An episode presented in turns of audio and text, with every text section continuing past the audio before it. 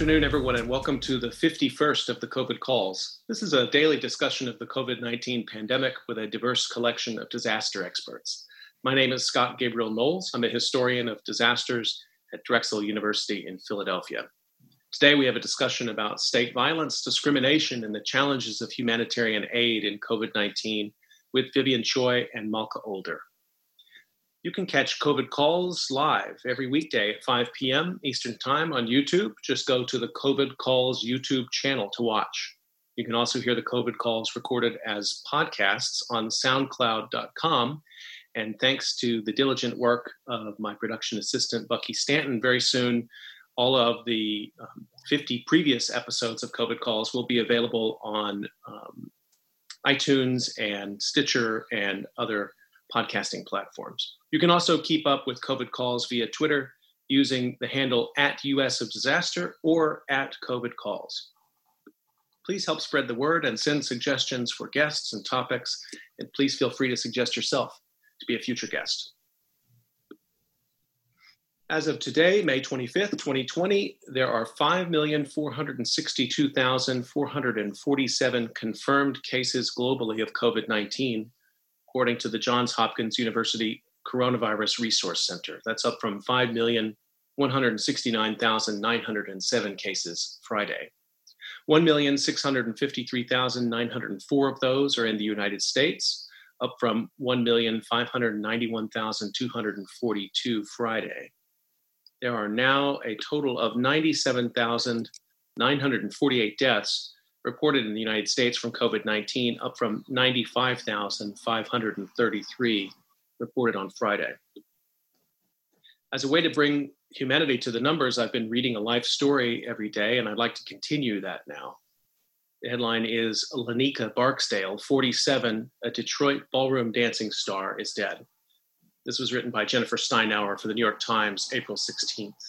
This is one of the many obituaries that were published this weekend. If you didn't see the Times's um, digital feature that started on Saturday, it's well worth your time to read through.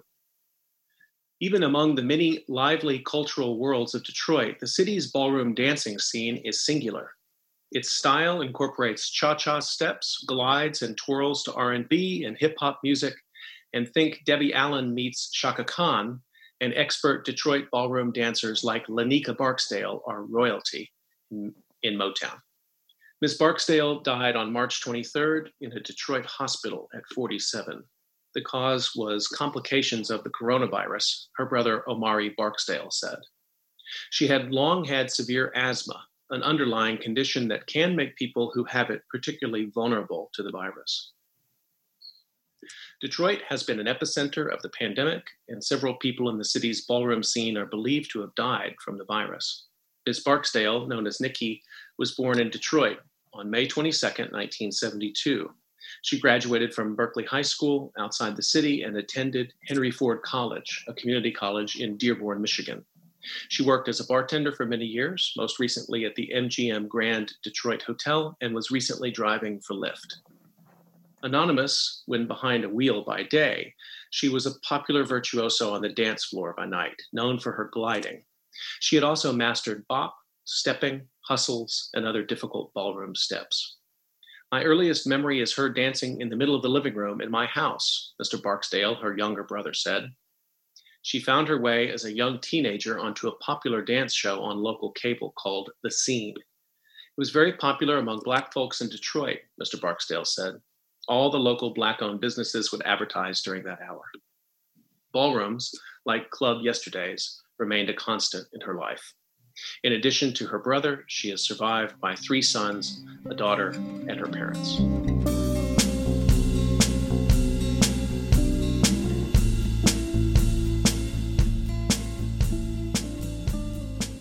I'd like to turn to our conversation for today and introduce my guests. Vivian Choi is Assistant Professor of Anthropology and Sociology at St. Olaf College.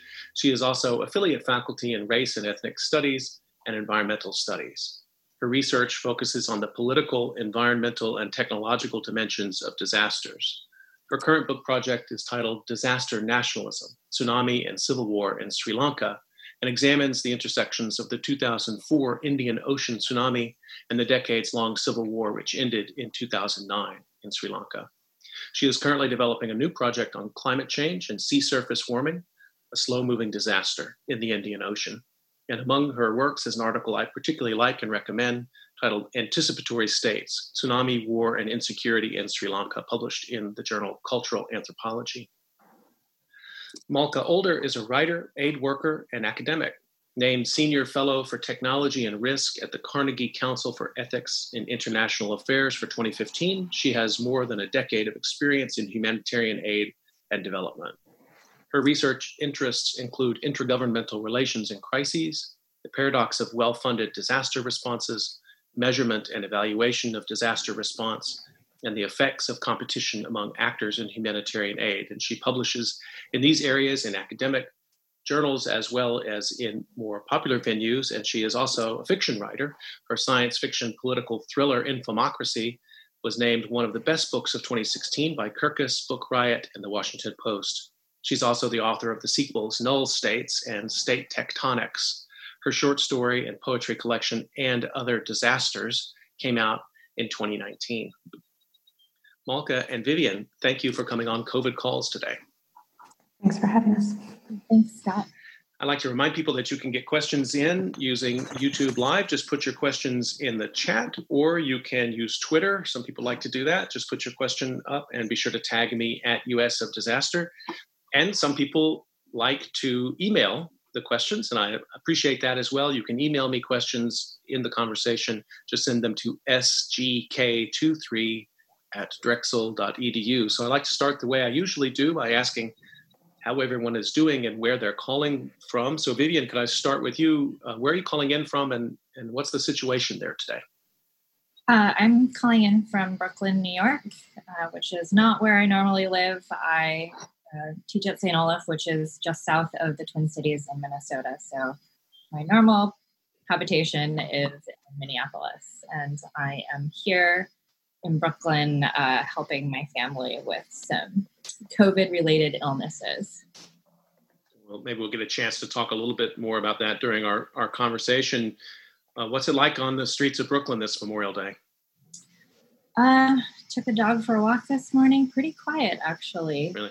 Um, I'm wondering if people all went to the beaches or something, possibly.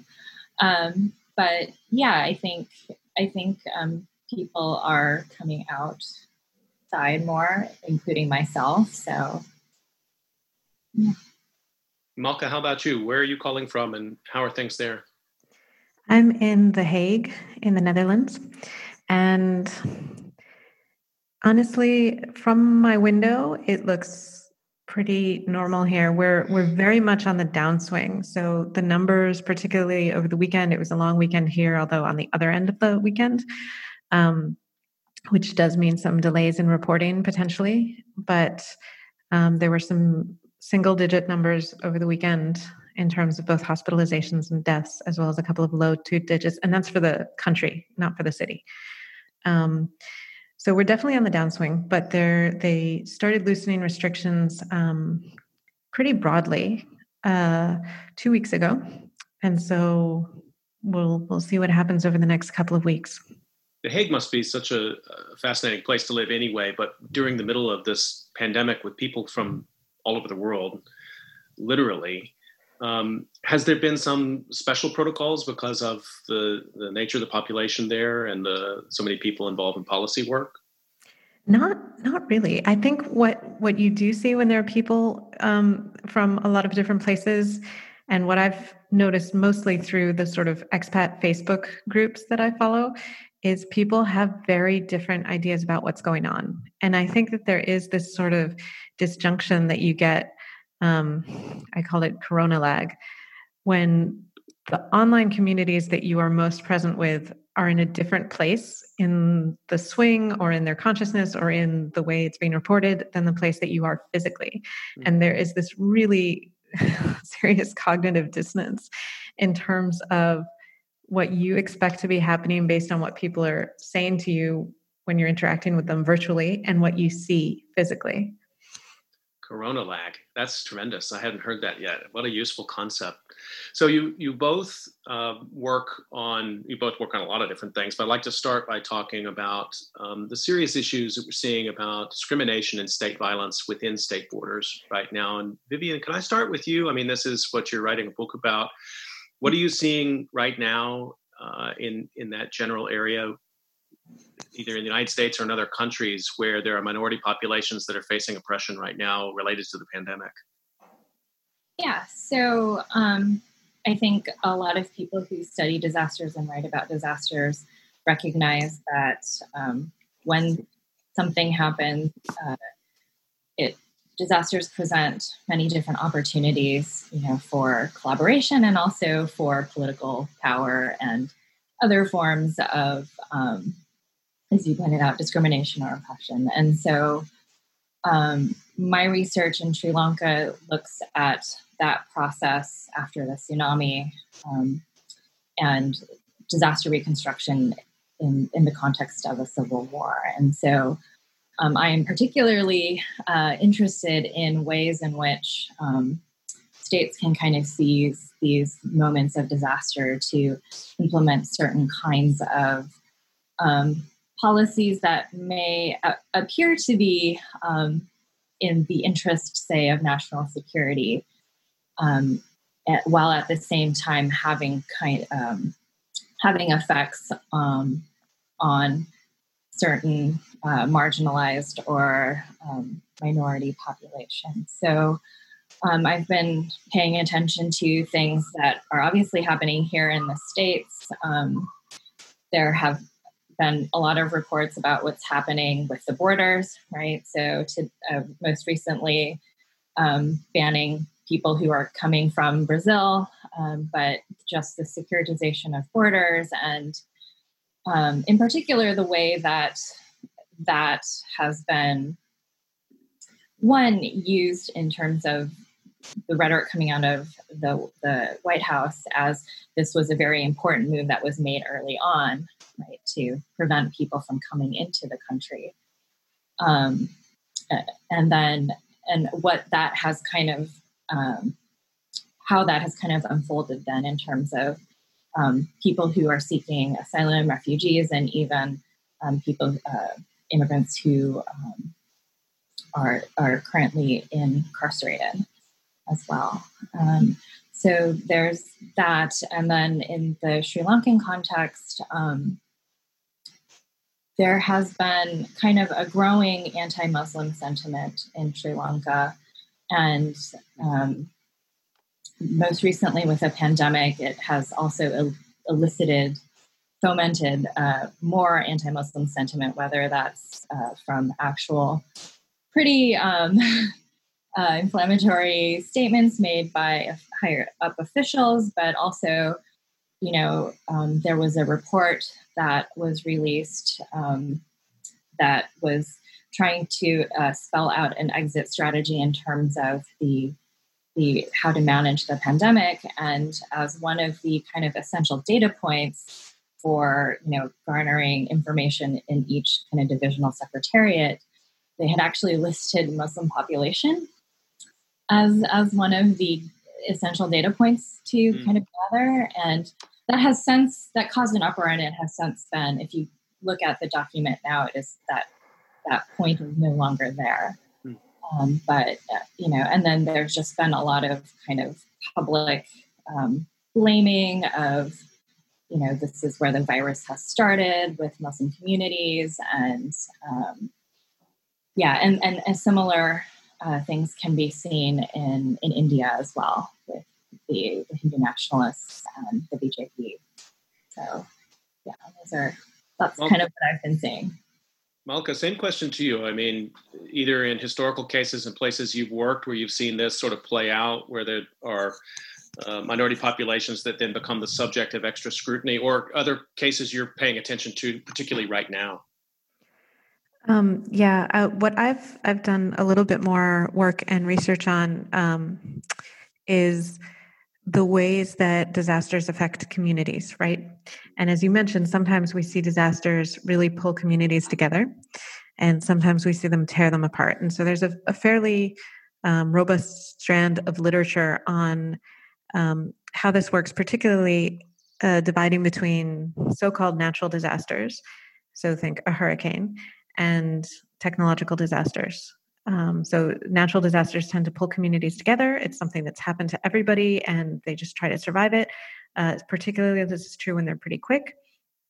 And then technological disasters, um, for a number of reasons, uh, tend to have the opposite effect. They tend to be corrosive on communities.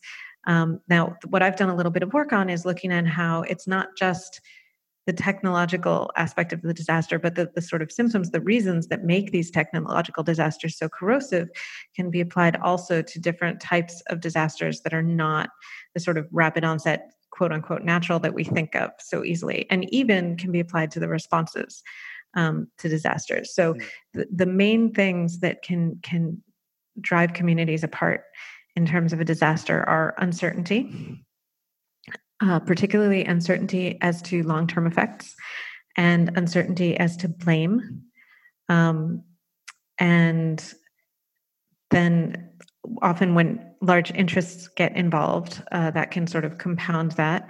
And then this this uncertainty causes divisions in in the community, um, and can threaten people's understanding of the underlying order um, which then makes people more uncertain and more upset. So we can really see how, even though this is a natural disaster and to some extent, although it is obviously accelerated by our technologies and our ways of living, it has all these qualities in spades. It is, in a way, a perfect storm of the kind of disaster that will will pull communities apart. You know, it's very uncertain what's going on. It's uncertain what will happen. Uh, the individual effects over time are uncertain there's all sorts of different narratives around blame for how it's spreading. Um, in addition, because it's happening at at a staggered pace, but somewhat simultaneously globally, that means that people are seeing different types of responses in different places, and it's very easy for people to be angry and dissatisfied about what's going on in their particular place. Um, and you know, and we're seeing a lot of hard questions that don't necessarily have one right answer, meaning that it's easy for communities to split across even valid opinions before you even get to the stage of disinformation um, and so on. And so this is, as we are seeing, uh, I think everywhere and daily in, in new and interesting and horrible ways, uh, a, a, very difficult type of disaster for communities to um, to survive without this, these kinds of disputes. And you know, as we know, when there are these fragmentations and and disputes within communities, it's very easy to turn to those who look like the outsiders or the most recent or the most different and and try to um, pin everything on them mm-hmm. so this um, transition i think is a very interesting one you're just you're describing from uncertainty and then but you said there's sort of like also disinformation can you mm-hmm. say a little bit more about how you distinguish between those two because in this in this time in the united states for example i sometimes have trouble figuring out the difference between those two. Yeah absolutely. And i think that there's not you know i think that really disinformation feeds on uncertainty right?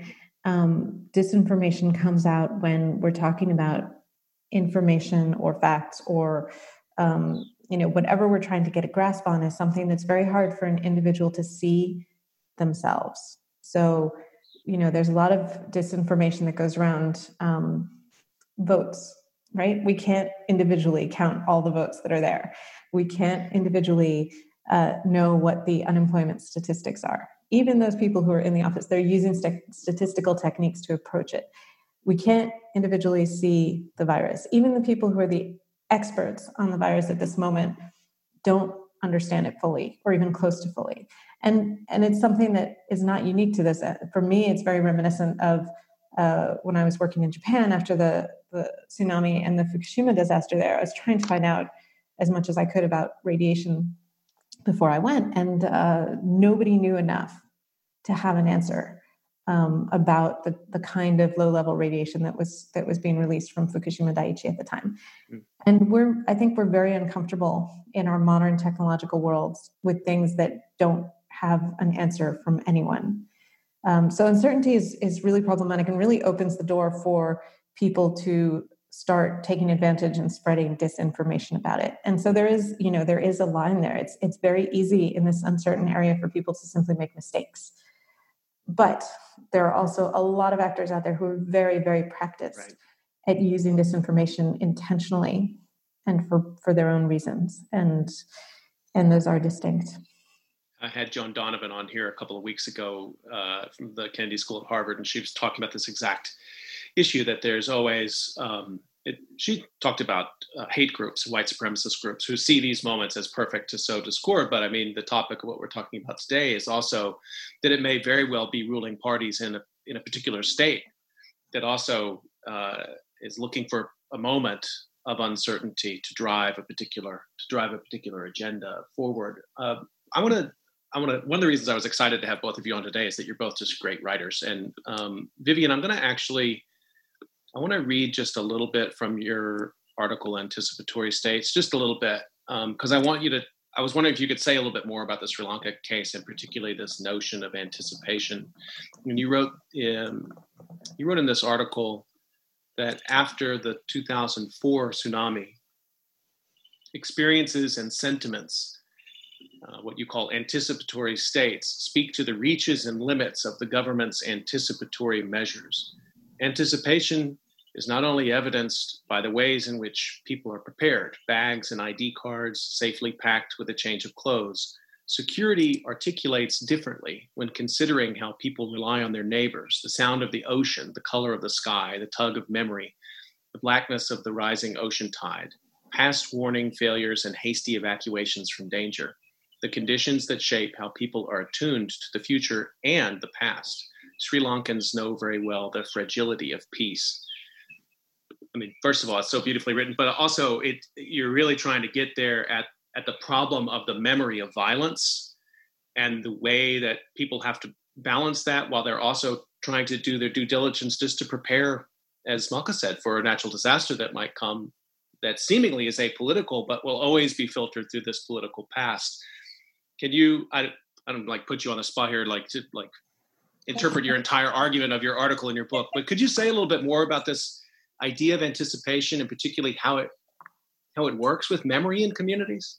Sure. Um, so anticipation was um, I liked it because it evokes a lot of different um, feelings and also is actually um, uh, an attunement to the future that is um, used by a lot of disaster risk management practitioners, including the Sri Lankan state. So, um, this notion of kind of always being ready is part of this um, is is part of the kind of uh, motivation and sort of purview of, of, of, of being prepared right for a disaster. So one of the things that was very clear after the tsunami in Sri Lanka was that, I mean, people did not even know what a tsunami was. It was not even in the realm of disaster possibility. So, um, mm.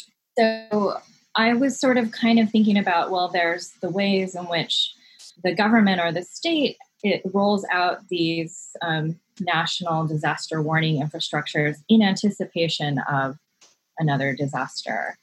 Um, and, and the beginning of that article is um, I'm participating in a, an evacuation drill in which um, we're wait there. So along the coastline, um, Sri Lanka built these tsunami warning towers all along the, the, the southern and eastern and northeastern coastlines.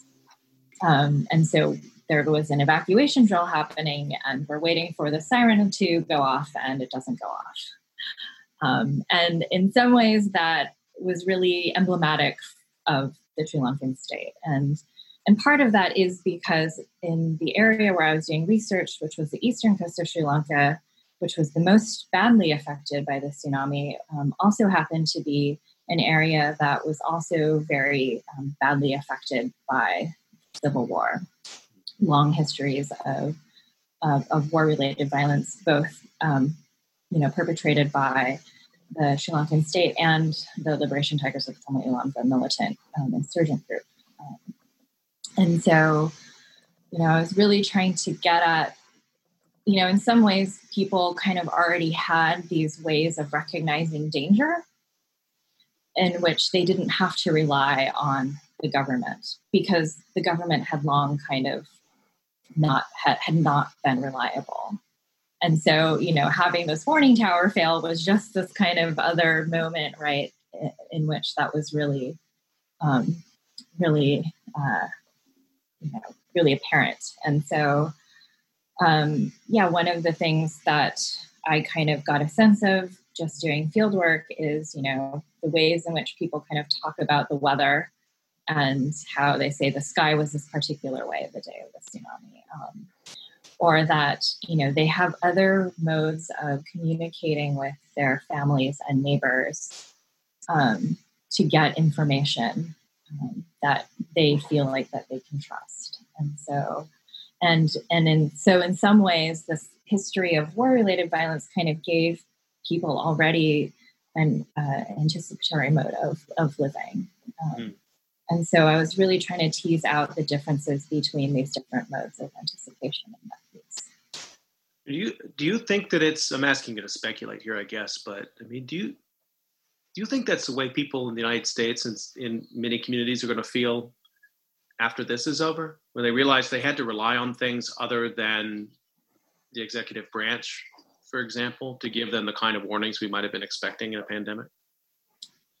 Um, yeah, I mean, so um, I mean, in other disaster communities, like people who are accustomed to hurricanes, for example, there's a way in which people kind of all also have the kind of uh, a, knowledge, right, of of how to be ready. Um, and in this instance, I mean, to get back to the question of information or disinformation, or who can you trust with information, um, and, and then what is done with it right? I think that certainly people, I mean, yeah, I, I, think, I, I, don't know, um, that people will have to kind of try to make sense of what's happening or the information that they've been given on their own. Um, and and in, in a way, that's kind of how it's been, I think, presented to at least the public in the United States, which is that you know it's it's your responsibility to do to mm-hmm. to wash your hands put your mask on um, and be a good citizen um, and so um, yeah so i you know whether you know what people decide to do with that responsibility is a, is a different question but, you know. Mm-hmm. sticking with this this issue of sort of anticipation and learning um, malka i wanted to plug an article that you wrote in and read just a couple lines from it. And this came out in Foreign Policy in April. I'm just going to read a couple lines from it. You said our reluctance to believe in disasters is worsened by the way we treat each one after the fact as the only disaster. Government reports and media accounts alike are studded with words like unprecedented and unimaginable. We've heard that a lot, right? Um, those reports supposedly have the purpose of learning from mistakes and more rarely successes to ensure that future disasters are handled more effectively. But like simulation exercises and probabilities, those carefully documented lessons are rarely given the funding or political attention to be put into practice. What was your goal in writing that article and bringing up these issues of the, the problems in policymaking of learning from disaster? Well, I'd really like to see disaster being taken in much more seriously and in a very different way in policymaking. Um, I so I come from a background of working in international humanitarian response, um, which is uh, an industry that has a lot of problems, but also does have what I think is is mostly a virtue, not not always, but mostly a virtue of really trying to professionalize disaster response and think about it as as an industry and as a profession and as something that you can work towards having certain standards and um, certainly work towards improving as you go. And um, when i started doing my my dissertation research which was on the tsunami in japan and also on hurricane katrina in the united states i was really shocked at the the the little which that attitude in which the different um, mechanisms and tools developed in the international community have permeated into the disaster response of even you know very wealthy countries like the United States and Japan um, that do spend quite a lot of money on disaster response and put agencies in charge of it, but are much less likely to have well, they don't have any kind of um, standards that go from disaster to disaster, mm. uh, any kind of standards in terms of how they do evaluations. Um, so yeah, I was I was really quite shocked um, by this, and and I think it is really a disservice, particularly this theme of the unprecedented disaster, um, which I find infuriating. Um, and it's true that it's it is a seductive sort of um, description because for um, all of us, this feels unprecedented. And when you're in a disaster, it has that quality of unreality and a feeling totally divorced from anything that's happened before. And that's very powerful and, and it needs to be recognized because for the individuals, it's it's usually true. Um, but at the same time, we know, you know, we know that Hurricane Katrina was not the first hurricane ever to hit the Gulf Coast. We know that the tsunami in the northeast of Japan was not the first tsunami, and we know this is not the first pandemic. Um, it's not even the first recent threat of a pandemic. Right. I mean, we're talking about the past 20 years, there have been quite a number of indications that this was a, a serious possibility. Um, and of course, people are, are looking back at previous pandemics that have been, you know, really incredibly serious events. Um, and so as much as we need to recognize our feelings that this is something extraordinary, uh, which it is, to, to talk about it as an event that is unimaginable and unprecedented is is really doing a disservice both to to what we can potentially learn from it and the ways we can be preparing for future events and to those people who have been working on these things for a long time.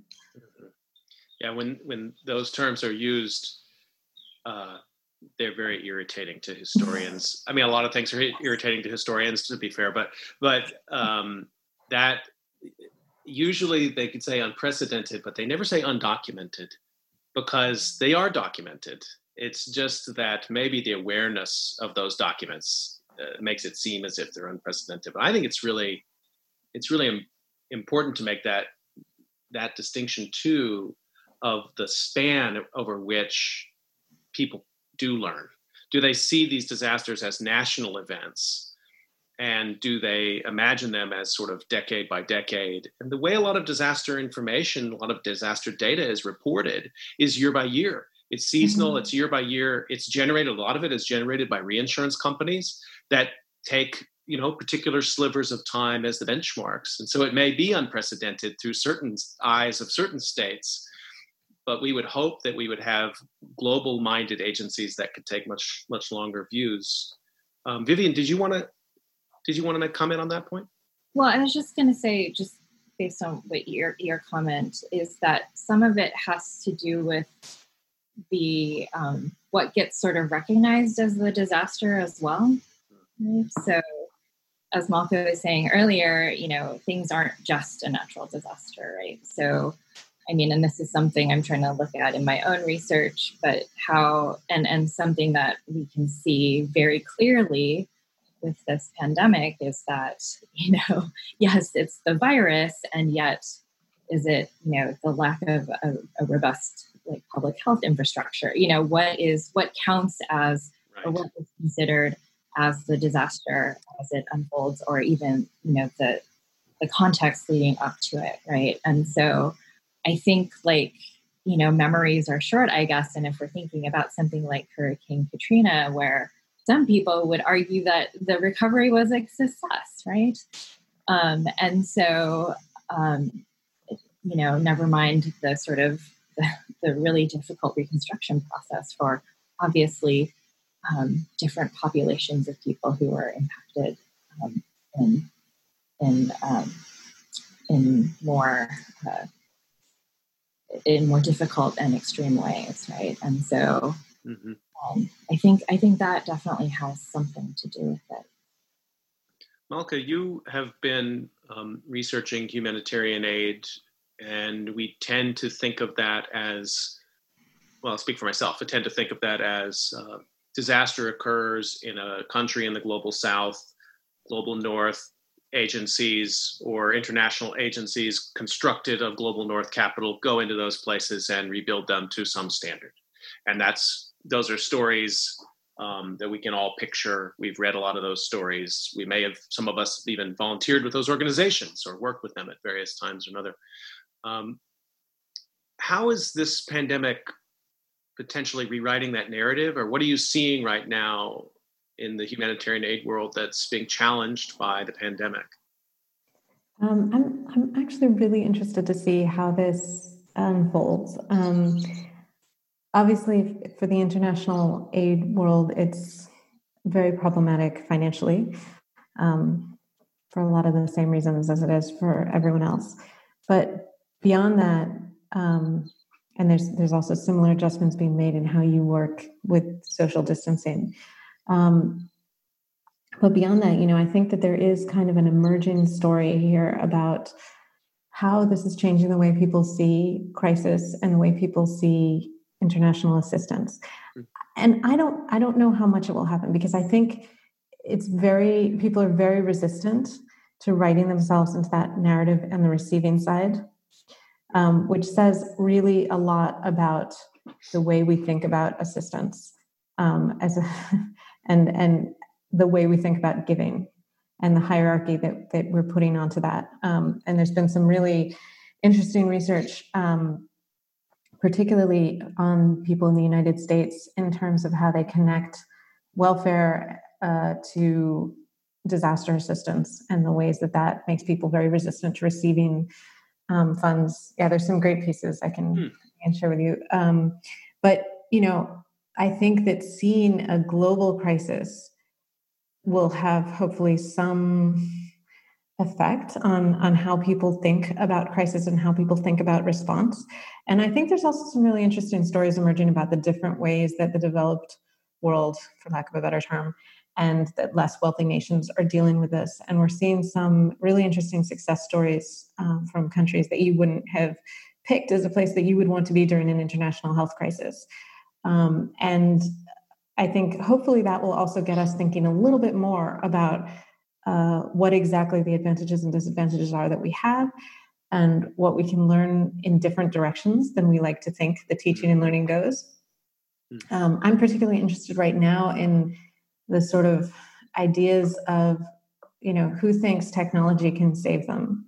Who thinks that it's only a matter of finding the right technological fix? Who, hmm. besides Elon Musk, I mean, and then we're all set as opposed to the countries that are more ready to to work hard on human behavioral change. Hmm. So there's this. Um, I have some discomfort at times when I read the resilience literature, and it seems to want to find some kind of almost essentialist characteristic of uh, people in poor countries. They're used to living um, with disaster, and therefore we should look at them as being resilient. I don't think, and I'm not none of us are endorsing that point of view. At this, at the same time, what you're just des- describing to me is really provocative because it indicates that you know the wealthiest country in the world, the United States, with all of the techno fix that could be imagined, has let this get badly out of hand. Um, and, and, other countries not. that are not as rich as the United States have been, as you said, quick to adopt very aggressive measures. Mm-hmm. Many of them very pro-social, like asking society to rally in certain ways, mm-hmm. um, and they've seen much greater effects. And it's not unique. I mean, I think, I mean, Katrina, but much more recently, Hurricane Maria, um, well, pretty much any natural disaster, so called natural, again, natural hazard triggered disaster that we look at in the past, I don't know, decade, two decades in the United States, you know, we we we keep being surprised that we're not able to handle these things better. Mm-hmm. And the fact is that we are not as much as we would like to think we are in a position to control nature. we are not capable of dealing with everything that nature can throw at us. And to think that we are means being, again, continually surprised that these things turn into such large disasters.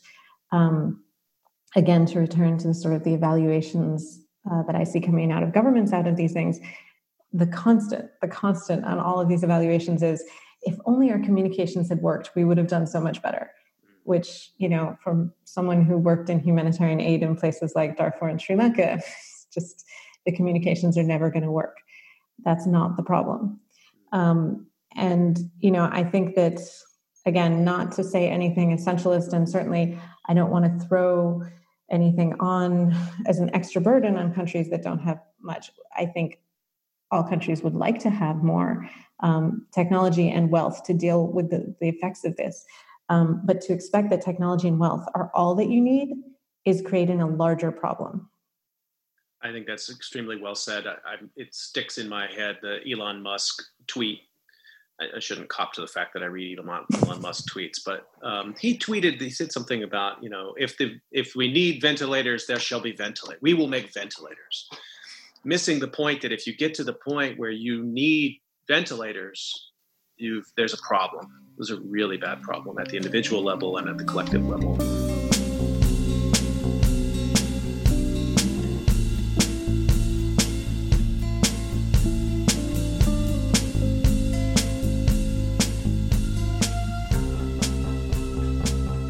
So I want to remind people you're listening to COVID Calls. I'm having a discussion today with Vivian Choi and Malka Older. And Vivian, I'd like to come back to you. And um, since you said it was okay, maybe we could talk a little bit about what you've been coping with here these last couple of months. And I appreciate you making time even to come on for this discussion. What have you been dealing with?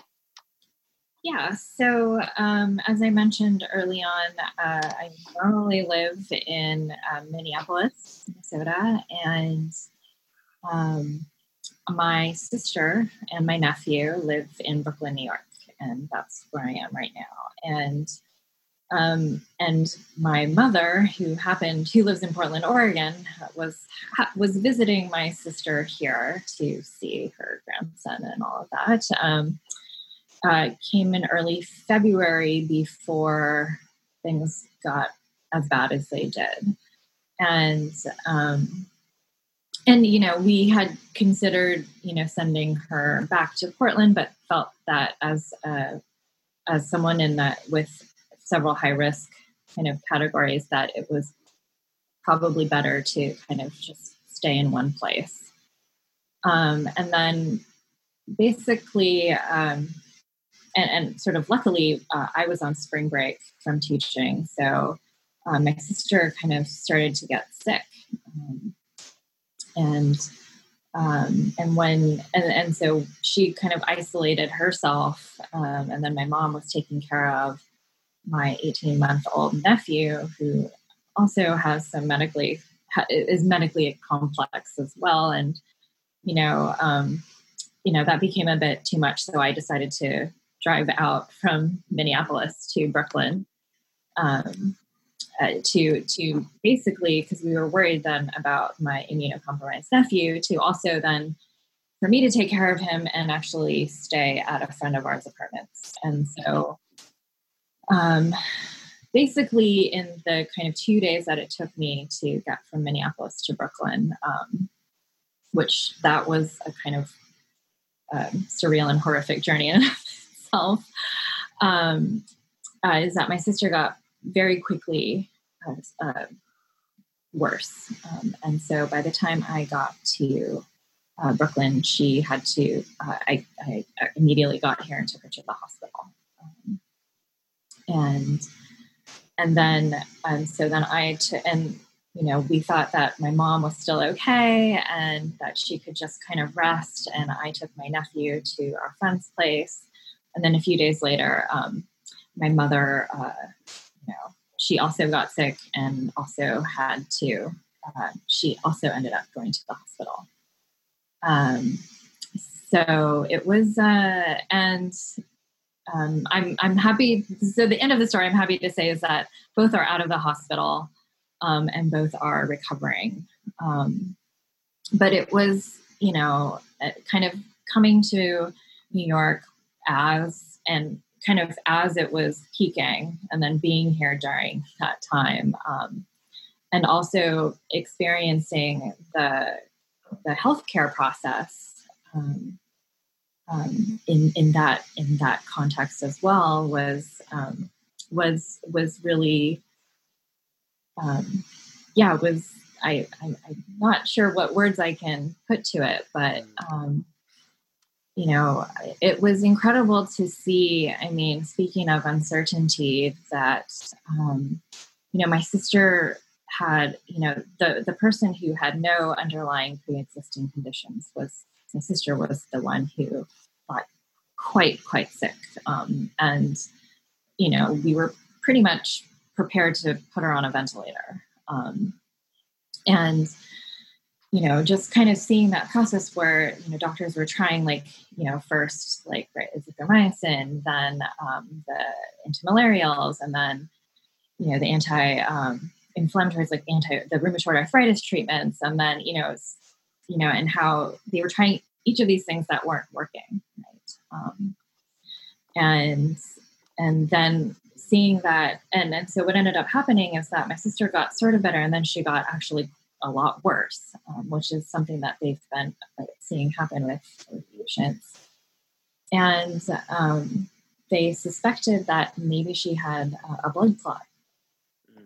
And um, but my sister was not strong enough to get uh, get taken to get a CT scan, um, and so they just treated her as if she had a blood clot. And and when she was, and she kind of once they started treating that, she did start getting better. And once she was strong enough, she had that CT scan.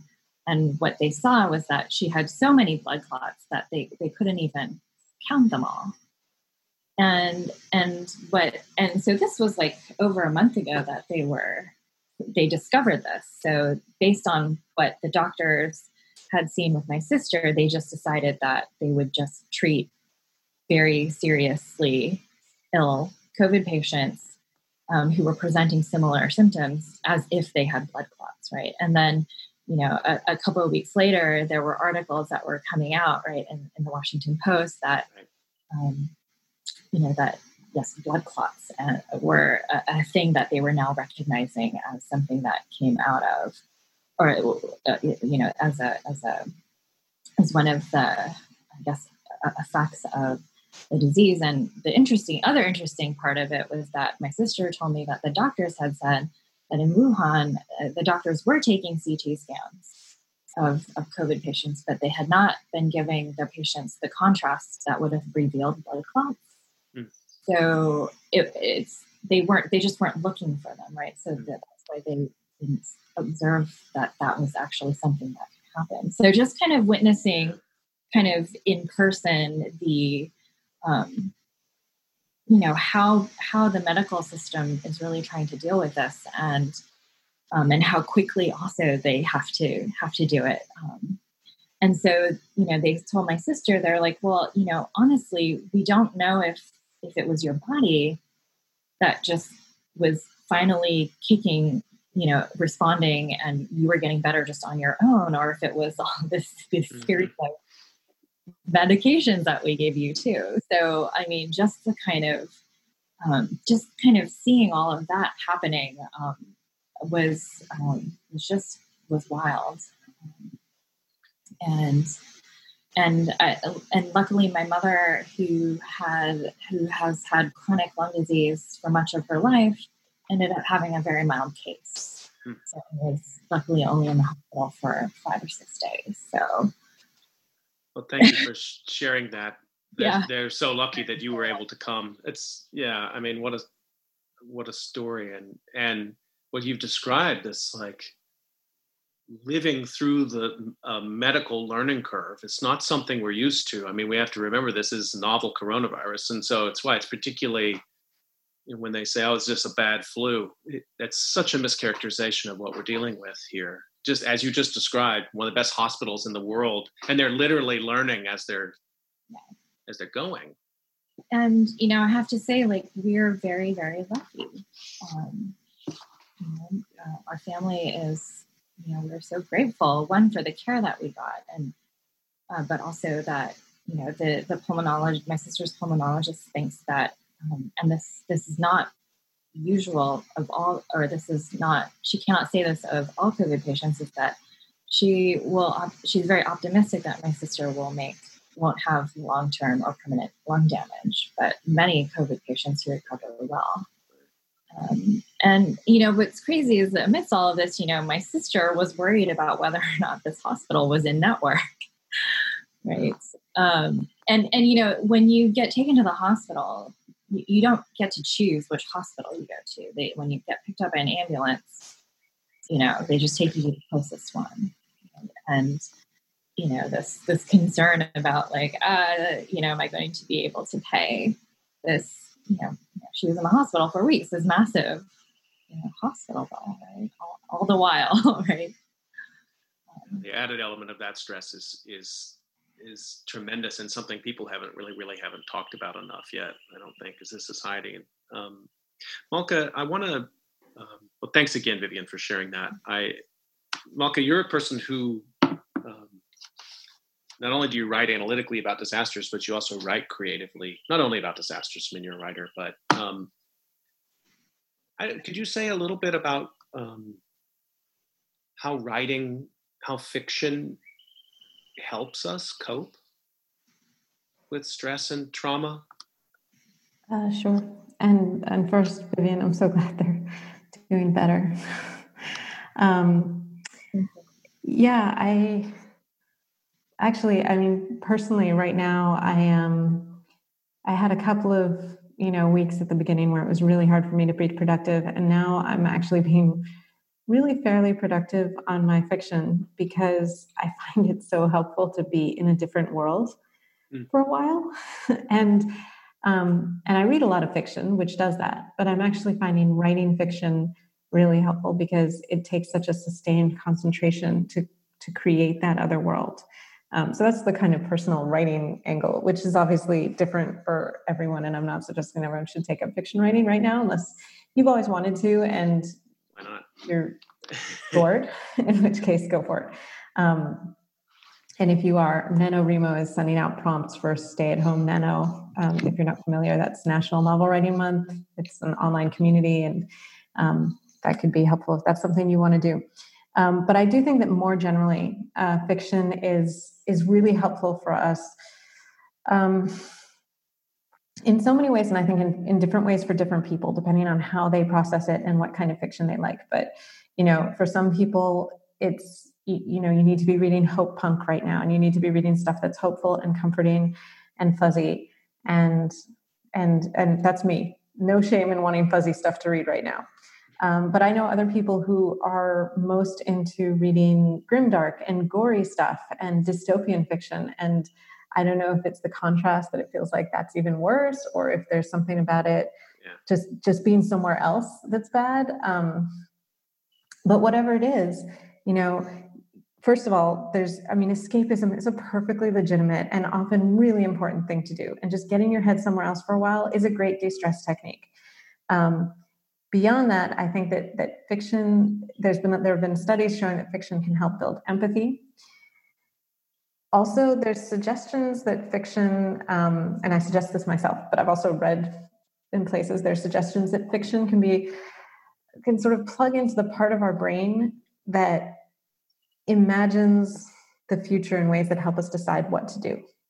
And so reading fiction is is one way of sort of having more experiences which is a way to have more um, more of a body of knowledge on which to base your decision making um, it's a way to play out different scenarios so that you can feel like you're trying different things um, and think through, you know, oh, if I were in that situation, what would I do? And and that's that's just a very a very helpful thing, I think, um, both at times like these and, and more generally in terms of uh, building a kind of resilience.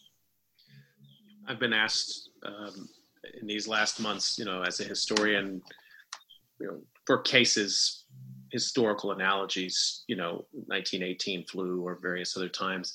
And, and of course, I often read history the way you're describing reading fiction. Mm-hmm. Yeah, awesome. And what I found unsatisfying personally, and so I've been reading, I've also been reading fiction about pandemics like Camus and others, but I read, I reread um, Daniel Defoe's Journal of the Plague Year, which he wrote about the London plague in 1666 and what I found unsatisfying was trying to come up with like a list of like, well, here are actionable items I take from from the history. And I think that's generally when people ask historians those kind of questions, that's what they they want. And legitimate to ask those questions, and we try to answer as best we can. But what I found much more useful was those histories as reservoir of human emotion to to see how people had felt bad in the past and and the way they describe it and and the the care with which like defoe describes fear in london in 1666 um, really useful just really helpful to me in, in that regard. And, yeah i think i mean you asked about fiction but i would say really narrative mm. more broadly mm-hmm. and you know, what are you reading, Vivian? And I, I, I, really haven't had much time yeah, to read lately. Um, Tweets. I will say, you know, um, as an ethnographer who also is yeah. very much That's what I wanted um, to ask you about. driven yeah. by, you know, stories and narratives, and also that fiction is also incredibly important to me too, in in terms of, you know, each ethnographer is a story writer too, um, and you know. Um, even thinking i mean i'm trying to figure out right right now like how this pandemic actually is either going to be the prologue or the epilogue to my book right like um, because there is so much even that i'm learning in my own experience right that um, is i see it through the lens of my research and also the other the other way too is helping me think through um, these questions that i've had about um, disasters last week on on Friday, I had um, we talked about breathing, and I had Havi Carel and James Dodd from the Life of Breath project at Bristol and uh, University of Bristol, and they were talking about sort of narrative techniques in medicine, mm-hmm. and even sort of like listening to people talk about breathing and the fears that they have around breathing, um, and trying to tease out the differences between well, maybe somebody had had an exercise induced asthma attack, for example, which is a real thing but can be medically addressed, but can lead to fear for future exercise. And so just listening to the way, and, and that might be quite different from listening to somebody who's talking about having COPD or COVID 19. These narrative medical techniques also incredibly important, um, not as escape, but as practice. Um, it seems like we should be paying a lot more attention to the descriptions people give of their own feelings, how they order events in this time, the details they choose to focus, and the ones that that get left out. I was, I mean, even the way you were describing the what you've been through in these last two months, Vivian. I don't know if you told it all the way through like that before, but you tell it very well. I mean, you tell it very concisely. I don't think I could tell it that well. I have I have told it and written it um, uh for several different reasons. Um, uh, many times at this point. Um, and there are other things that I can elaborate on um, if there's time or if people have questions. But um, yeah, I mean, and I think that, you know, I, I think you had mentioned uh, in an earlier conversation, you know, what does this mean in terms of doing research? Um, how, how, the pandemic kind of maybe challenged um, social science research, which is, um, you know, one of the things that I was taught as uh, as an anthropologist is that one of the reasons why we spend so much time in the field is that, you know, the the story that I gave right, is the one that I've kind of recited a few times, right? And the goal is to actually get someone to say something that they beyond what they have kind of, you know, recited as kind of their story, right? And and I think the challenge with kind of this this um, pandemic, which has been so moving so quickly, is how to kind of keep up with, um, you know, so you know, ethnography as a kind of like slower research process, right? How do we kind of that that's a challenge and also like a really um, a productive way to engage or to um, think more creatively right about how to how to do research in these times right it's like what you're doing right now scott you know um, right, collaborating and, and and getting stories. I was several weeks into this before I realized I was actually making a historical record. I'm a historian. the point being, I think sometimes we just shift into doing certain practices without even examining them. Yeah. Um, Malka, I want to just, I guess we're up on time, but I want to ask you mm-hmm. how you, um, Vivian was sharing how this moment, her experience might be affecting her own practice. What about you? First, I just want to pick up on something that that Vivian was saying about this this sort of cracking past that that um, the, sort of a narrative that people have already composed in their mind. And I think that there's what what I found doing my research around disasters was that trauma trauma really makes that a, a different prospect because when people are reciting something of, that was traumatic it's it's even more locked i think in that way that they tell it to themselves um, i just I, I, remember doing my research um, on disasters where i was actually really trying hard to avoid trauma but it, you know people would start to talk in a certain way and i know they've gone into that recitation which is which is the, the trauma that they've recited to themselves even if to no one else over and over again and i don't know i think that that's also something that's important to to notice in ourselves um, as we're going through this. Uh, and for myself, um, well, as I said, I've I've found myself being very productive on fiction. on the other hand, I actually have commissions to write stuff about the current moment in nonfiction, and mm-hmm. I find that really, really difficult right now. Mm. Um, we won't tell your editors. Don't worry, it's fine. Hi, editors. Uh, sorry, it's late. Um, but it is, you know, I'm finding it really, really challenging. Um, partly because it is moving so fast, and so it's it's it really feels like sort of stepping off that plank to say something about it uh, in a you know in a very public for consumption way. Um, and partly because of the trauma, I think it's just it's just a very difficult moment to to want to opine on or analyze.